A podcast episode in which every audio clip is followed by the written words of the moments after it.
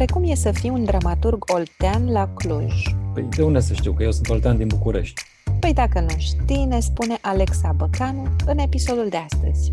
Am invitat-o pe Alexa Băcanu să se prezinte singură în ideea că ce spune omul cu gura lui e lucru sfânt. Așa e vorba la voi, oltenii? Nu. Vă rugăm, deschideți telefoanele și dispozitivele audio. Podcastul va începe.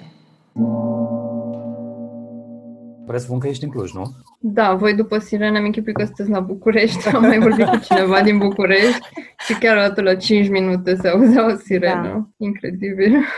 Bun, pentru cine nu știe prea multe despre tine, ne-am gândit să ne spui tu câteva cuvinte despre tine, așa, coordonatele principale. Uf, așa o întrebare foarte generală. De unde să încep?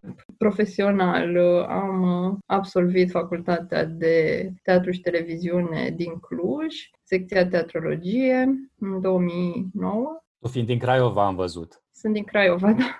Am venit acolo, am făcut întâi în Craiova cam trei, trei ani de litere am făcut.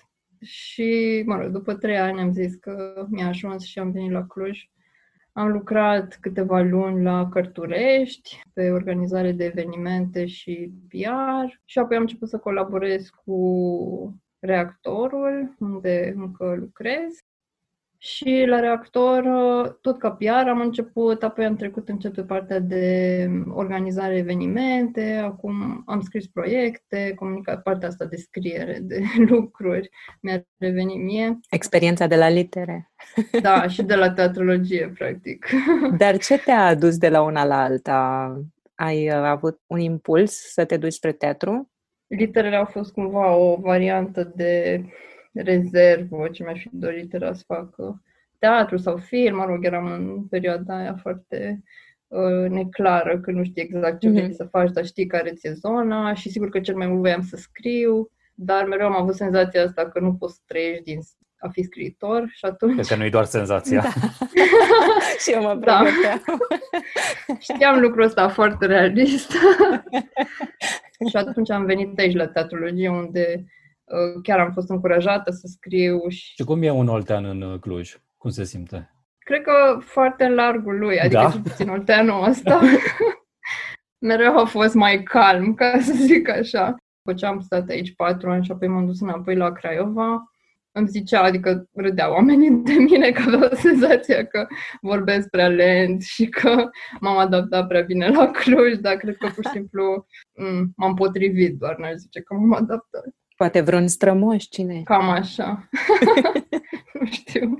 Faci o grămadă de lucruri. Uh, am observat din câte ne-ai spus, câte ne-ai enumerat până acum. Și pe lângă tot ce ne-ai zis tu, încă nu ne-ai zis nimic despre scris, despre scrisul de teatru. Am fost încurajată la facultate, la teatrologie aici să scriu teatru și așa a început cu profesorul meu, uh, Buricea Mlinarcic. Și atunci, da, am început să scriu și am tot continuat cu mici pauze, poate, dar din 2007-2008 cred că scriu continuu. Da, am văzut că ai o listă chiar impresionantă de, de texte. Ne gândeam uh, când, când a pus să scrii. Da, nu știu, cred că la reactor, uh, când am venit la reactor în 2014, eram foarte nescrisă, ca să zic așa. Venind la reactor și trăind între oamenii ăștia care continuu se gândesc să facă spectacole și diverse proiecte și lucrând cu toți uh, regizorii și actorii ăștia, cumva cred că ești foarte încurajat și mereu sunt alte idei, mereu sunt alte proiecte și ești aruncat în treaba asta. Cam câte piese scrii pe an? Cred că două, trei a fost până acum media, oh. dar tot uh, încerc să micșorez numărul pentru că mi se pare obositor mm-hmm. să fac și asta și partea de, nu știu, administrativă. Poate să scriu o piesă maxim două pe an uh, mi-ar plăcea mai mult decât uh, să exagerez ca să pot să mă concentrez foarte bine pe fiecare. Dar au venit ca un impuls sau au fost și, uh, ca să zic, comisionate la comandă? Cred că toate sunt comisionate, adică nu scriu singură, nu prea scriu singură pentru că mi-a venit o idee. Îmi vin idei, dar le pun în comisioane, adică uh, le discut cu regizorii cu care lucrez, în general știu și când o să facă spectacolul și cu cine și cine o să regizeze, uneori știu chiar și distribuția. Aha, mergi la sigur. Ca să da, și probabil de asta și uh, nu știu, dacă aș aștepta pur și simplu după inspirație și n-aș avea un deadline clar, cred că aș scrie mult mai puțin. la lista textelor tale este menționat uneori dramaturg, uneori autor dramatic și ne întrebam care este diferența dacă dramaturgul este pentru textele comisionate și autorul dramatic pentru propriile proiecte. Cred că dramaturg punem atunci când lucrăm cu materiale care nu sunt în întregime scrise de noi. Adică atunci când lucrăm device, de exemplu, și toată lumea din echipă scrie materiale și noi suntem mai mult un fel de organizator al materialului, atunci spunem că noi suntem dramaturgul. Dacă totul e scris de mine ca coadă pe o idee originală a mea, atunci uh, considerăm că suntem autor dramatic ai luat-o treptat așa pe categorii de vârstă, uh, fiindcă am văzut că mai de mult aveai piese pentru uh, public tânăr, apoi adolescenți, acum uh, pentru public adult. Cred că asta depinde și de proiectul pentru care e comisionată piesa. Adică am avut uh, aceste proiecte la reactor pentru publicul adolescent. Uh, Teen Spirit era un, o platformă da în cadrul căreia am creat mai multe spectacole și atunci, da, știam de la început că trebuie să fie un spectacol pentru adolescenți. Cum e să scrii pentru categoria asta de vârstă? Mm, nu vreau să zic că e mai ușor. Pentru copii, de exemplu, da, mi se pare mai ușor pentru că mi e foarte simplu să accesez partea asta Uh, copilărească din mine și mi se pare că copiii te judecă mult mai puțin și că atunci poți să-ți dai uh, drumul cât de mult vrei la imaginație, pentru că niciodată nu o să vină să zic că asta nu e realist ce ai scris acolo. Sau... Pentru adolescenți, um, cred că am avut o, câteva mici emoții pentru că mă gândeam uh, că adolescenții de acum sunt altfel decât erau pe vremea noastră. Ah, deși tu te gândești la asta. Chiar sunt diferite, adică și tehnologia alta și lumea alta, uh, dar pe de altă parte am descoperit că foarte multe lucruri sunt exact la fel cum erau uh, când eram eu în liceu. Până la urmă suntem foarte asemănători, cred că ar trebui doar să ne ducem puțin înapoi în timp uh, cu gândul și da, și a funcționat. Au alt vocabular adolescenții din ziua de azi. Și faci cercetări uh, de vocabular ca să vezi cum vorbesc tinerii de astăzi? Chiar nu fac, pentru că mi se pare că prefer un limbaj neutru, adică nu încerc să imit mm-hmm. adolescenții. Mi se pare că prefer să redau o poveste cu care să poată să empatizeze, chiar dacă uh, vocabularul nu e identic cu cel pe care îl folosesc. Pentru că mi se pare că asta trece, adică 10 ani de acum încolo o să dispară și acest mod de a vorbi, o să apară altul și atunci nu are sens să încerci să ții pasul cu toate uh, modele astea. Mm-hmm. Citind din piesele pe care le-am văzut că le-ai scris, mai zicem așa, Dexter e pur si move, Veronica nu se hotărăște. E o intenție în, uh, într-un ecou așa de familiaritate când citești titlul să te ducă să faci o legătură cu, cu altceva, cu o imagine predefinită, să spun așa?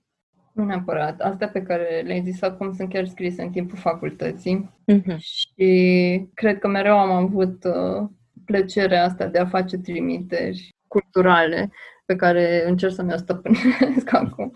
De ce? Um, pentru că m- mi se pare că dacă nu toată lumea le înțelege, atunci uh, nu au atahaz și încerc totuși să nu scriu foarte elitist, dar e adevărat că nu mă pot abține foarte mult și ceva, ceva tot mai scap așa pentru plăcerea câtorva care înțeleg trimiterea. Dar ideea e ca să nu pierzi uh, tot contextul dacă nu ai prins uh, glumița. Revenind la, la lista impresionantă de titluri, am găsit tot felul de uh, repere ușor de identificat. Uh, am văzut uh, uh Cenușăreasa sau Ridichea uriașă de Alexa Băcanu. O preferință pentru temele clasice, pentru lumea poveștilor? O preferință am, sigur, dar uh, nu știu dacă aș încerca neapărat să rescriu aceste povești pe care le cunoaștem, cât mai degrabă să nu știu, să-mi iau ceva din ele, să iau uh, un mod de a scrie sau o structură sau o idee sau dar uh, da, am, adică acum mă gândesc la Glorie și probabil că și voi. Da, da, da, că l-am văzut, uh, am văzut Glorie online și ne-a impresionat, ne-au impresionat versurile și da. am să te întreb dacă îți plac versurile atât de mult, e greu să scrii în versuri și de ce ai ales maniera asta de a scrie? Da, chiar îmi plac foarte mult și m-am tot gândit la lucrul ăsta și mi se pare că mereu devin puțin incoerentă când încerc să explic de ce. Prima mea piesă în versuri am scris-o, cred că în anul 2 de facultate, pentru că mi s-a părut așa o provocare și pentru că îmi place să-mi dau o provocare nouă la fiecare text pe care îl scriu, am zis ok, hai să încerc și asta și pentru că mi se părea, tot căutam diferite forme de teatralitate Ehm, ce căutam eu e o metodă prin care poți să dramatizezi cotidianul fără să sune cotidian. Adică fără să văd o bucată de viață naturalistă acolo pe scenă. Sunt un tată generic, mă numesc Ion, am 50 de ani, sunt șofer de camion, am o viață goală de sen și de țel, îmi doresc mult și în zadar să fiu iar băiețel. E presiune mare să fii bărbat în casă Trebuie să taci când te moare Să pui pâinea pe masă. Deci ca să păstrezi sănătatea mentală Mă apucă uneori o amnezie. La fotbal, la bere, la televizor Mă simt chiar tânăr, mă simt chiar fecior și acum, uh, scriind uh, Glorie, care trebuia să fie despre bază și despre povești și despre cum ne influențează poveștile, mi se pare că foarte firesc m-am dus uh, în zona aia și aproape pe negândite, cred că am început să scriu prima scenă uh-huh. și am versuri. Um, pentru că aveam toate informațiile astea foarte multe, totul foarte teoretic în capul meu despre Uh, cum funcționează uh, poveștile, narațiunile de fapt și cum ne influențează pe noi psihic uh, și psihic și fizic, de fapt, pentru că sunt o felul de uh, hormoni secretați când asculți anumite povești și când chiar te implici, dopamină, serotonină, toate astea. Ah, acel cocktail miraculos, da? Nu știu. Deci da, lucrezi da. și chimic, nu doar uh, literar. Păi sigur. Da, toată lumea care scrie povești lucrează chimic, cred. Dar mă întrebam dacă scrim versuri, atunci, în momentul în care textul este adus la scenă, nu mai există partea aceea de adaptare sau modificare. Mai greu. E mult mai greu, e adevărat. Uh-huh. De obicei, nu știu, cred că sunt deschisă la partea asta cu adaptarea la scenă și mi se pare chiar bizar că nu e nimic de schimbat. De adevărat că e mult mai greu și pe partea asta și pe musical, de exemplu, s-au schimbat, cred, foarte, foarte, foarte puțin față de cât se schimbă de obicei, pentru că actorul nu poate să zică asta nu sună bine sau uh, uh-huh. uh, nu pot să zic asta, pentru că e deja un ritm, e deja o rimă acolo și... Eu dai la cheie cum ar veni. Da. Deci e mai greu pentru da. actori în varianta asta un pic. Cred că e mai ușor, pentru că au primit deja ce au de făcut și atunci ei nu mai trebuie să se gândească ah. la asta. Deja totul e de gata și e perfect, ca să zic așa. Acceptă cu brațele deschise. Exact. Și în afară de faptul că e în versuri uh, glorie, are și foarte mult umor. Ce rol joacă umorul în uh, textele tale? Îl preferi negru sau cu zahăr? Cred că îl prefer negru, adică sigur. Și cafeaua? Dacă tot. Cafeaua cu miere. De ce negru? Da, nu știu, că mi s-a mai zis asta cu hai să scriem o comedie sau am nevoie de o comedie și mi se pare foarte ciudat, adică nu știu cum scrie o comedie, mi se pare că scrii pur și simplu și umorul dacă l ai în tine atunci iese și pe hârtie, dacă nu nu, adică mi-e foarte greu, nu n-aș putea să mă duc să scriu o comedie pentru că atunci cred că ar fi forțat cumva și mm. mi se pare că trebuie să vină natural. Că în jurul a ce se structurează textul tău al acțiunii, ești condusă mai degrabă de o acțiune sau modul în care formulezi uh, textual uh, acțiunea? Cred că, da, cred că mai degrabă ideea care e tradusă într-o acțiune, care e tradusă în limbaj, adică mi se pare că ăsta e traseu, adică am o idee, ceva ce vreau să exprim și apoi mă gândesc care e cel mai bun mijloc să exprim și îmi fac o structură a acțiunii și apoi limbajul vine să umple Vreau să te rugăm să ne spui un pic despre ultima montare a unui text. Care este? Unde este? Este musicalul la București, pe care l-am făcut la un teatru prin Asociația Proiect 2, uh, regizat de Dragoș Mușoiu, pe muzica Renatei Burcă. Cum se numește? Se numește IF, dar nu a avut încă premiera, trebuia să avem premiera când s-au închis, mă rog, toate teatrele și așa mai departe și până la urmă cred că vom avea o premieră filmată online. Da, și care este despre bullying și despre anxietate la tineri, dar pe un fond horror-ish. adică e practic un liceu bântuit. Și de ce musical? Aduce ceva muzică în plus? De ce mijlocul ăsta de, de a face teatru? Cred că da, sunt fan în musical și îmi plac foarte mult. Mi se pare că aduce o emoție în plus uh, musicalul de care e nevoie, adică eu pledez pentru emoție. Care e cea mai surprinzătoare punere în scenă a unui text al tău? Foarte surprinsă n-am fost de nimic, pentru că mereu există o colaborare cu regizorul și de multe ori chiar stau la scenă, la repetiție și atunci nu e foarte surprinzător. Poate Marte, operațiunea Marte de la Craiova, pe care a făcut tot Dragoș Moșoiu. A fost o surpriză plăcută pentru că au fost multe lucruri care m-au surprins pentru că erau mai bine redate, mi s-a părut pe scenă decât uh-huh. le-am scris eu. Pentru că de multe ori se întâmplă să fii nu neapărat dezamăgit, dar cred că e normal când îți imaginezi ceva și îl vezi realizat, să ai o mică dezamăgire că nu e chiar ca în capul tău. Uh-huh. Și data asta a fost cumva invers, adică mi s-a părut că nu e ca în capul meu, e mai bine. Asta ne conduce firez la întrebarea ce te împlinește cel mai mult în meseria asta de dramaturg? Uh, cred că scrierea propriu-zisă, deși pentru mine mereu e puțin chin sau puțin mai mult chin la mijloc când scriu, adică ajung la un moment dat să zic nu mai scriu niciodată sau, sau partea, nu știu, cred că partea mea preferată e partea de elaborare dinainte de a începe să scrii. Deși sunt momente când scriu și chiar uh, ajungi în transa aia. Sunt două feluri de a scrie. Sunt cel chinuit, în care totul e foarte gândit și te tot împiedici, parcă, la fiecare propoziție și trebuie să mergi înainte, ca și când ai trage ceva greu după tine și există uh, modul uh, în care totul alunecă și totul e, e ca o trans în care pur și simplu scrii și totul îți vine mm. bine, uh, care e, e minunat. O altă poveste a unui alt erou de mult, în vremuri imemoriale, cu toate că ni le amintim, în povești cel puțin, trăia un om, probabil fiu de rege, cu siguranță și puțin divin. Povestea lui vă va spune de găduiți să ascultați. Tristă poveste despre viața care trece despre curaj, voință și curaj.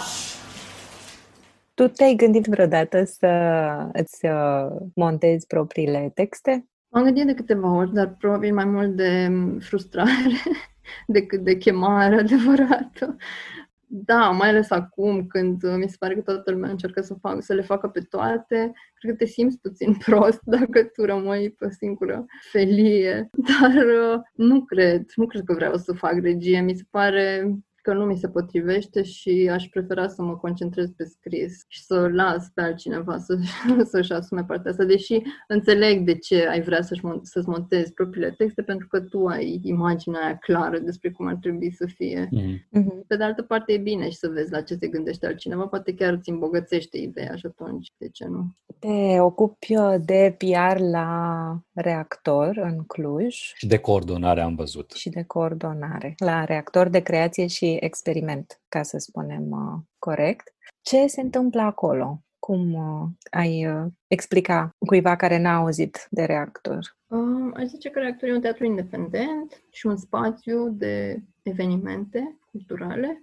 care creează din 2014 încoace spectacole pentru orice categorie de public, dar în principiu pentru un public tânăr și cred că e un spațiu foarte conectat la ce se întâmplă în societate sau oamenii de aici care lucrează aici sunt foarte conectați și încearcă să, să-și pună întrebări, să comunice cu publicul și cu ceilalți, cei din afara bulei noastre. Și totodată un spațiu care a devenit o pepinieră cumva de dramaturgi uh, tineri. Mulți au trecut uh, pe la reactor.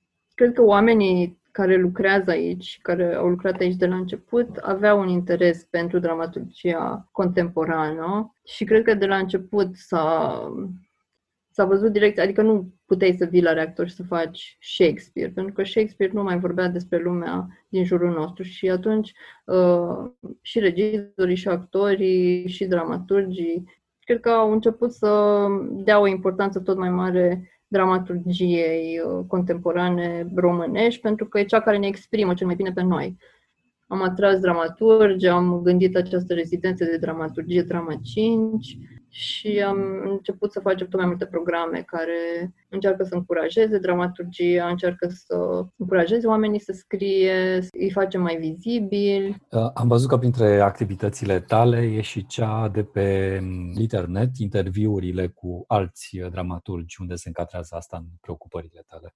Păi sigur că mă interesează foarte tare și pe mine tot ce se întâmplă și cum scriu alții și de unde și-au inspirația și cum uh, rezistă uh, stresului și așa mai departe și presiunii.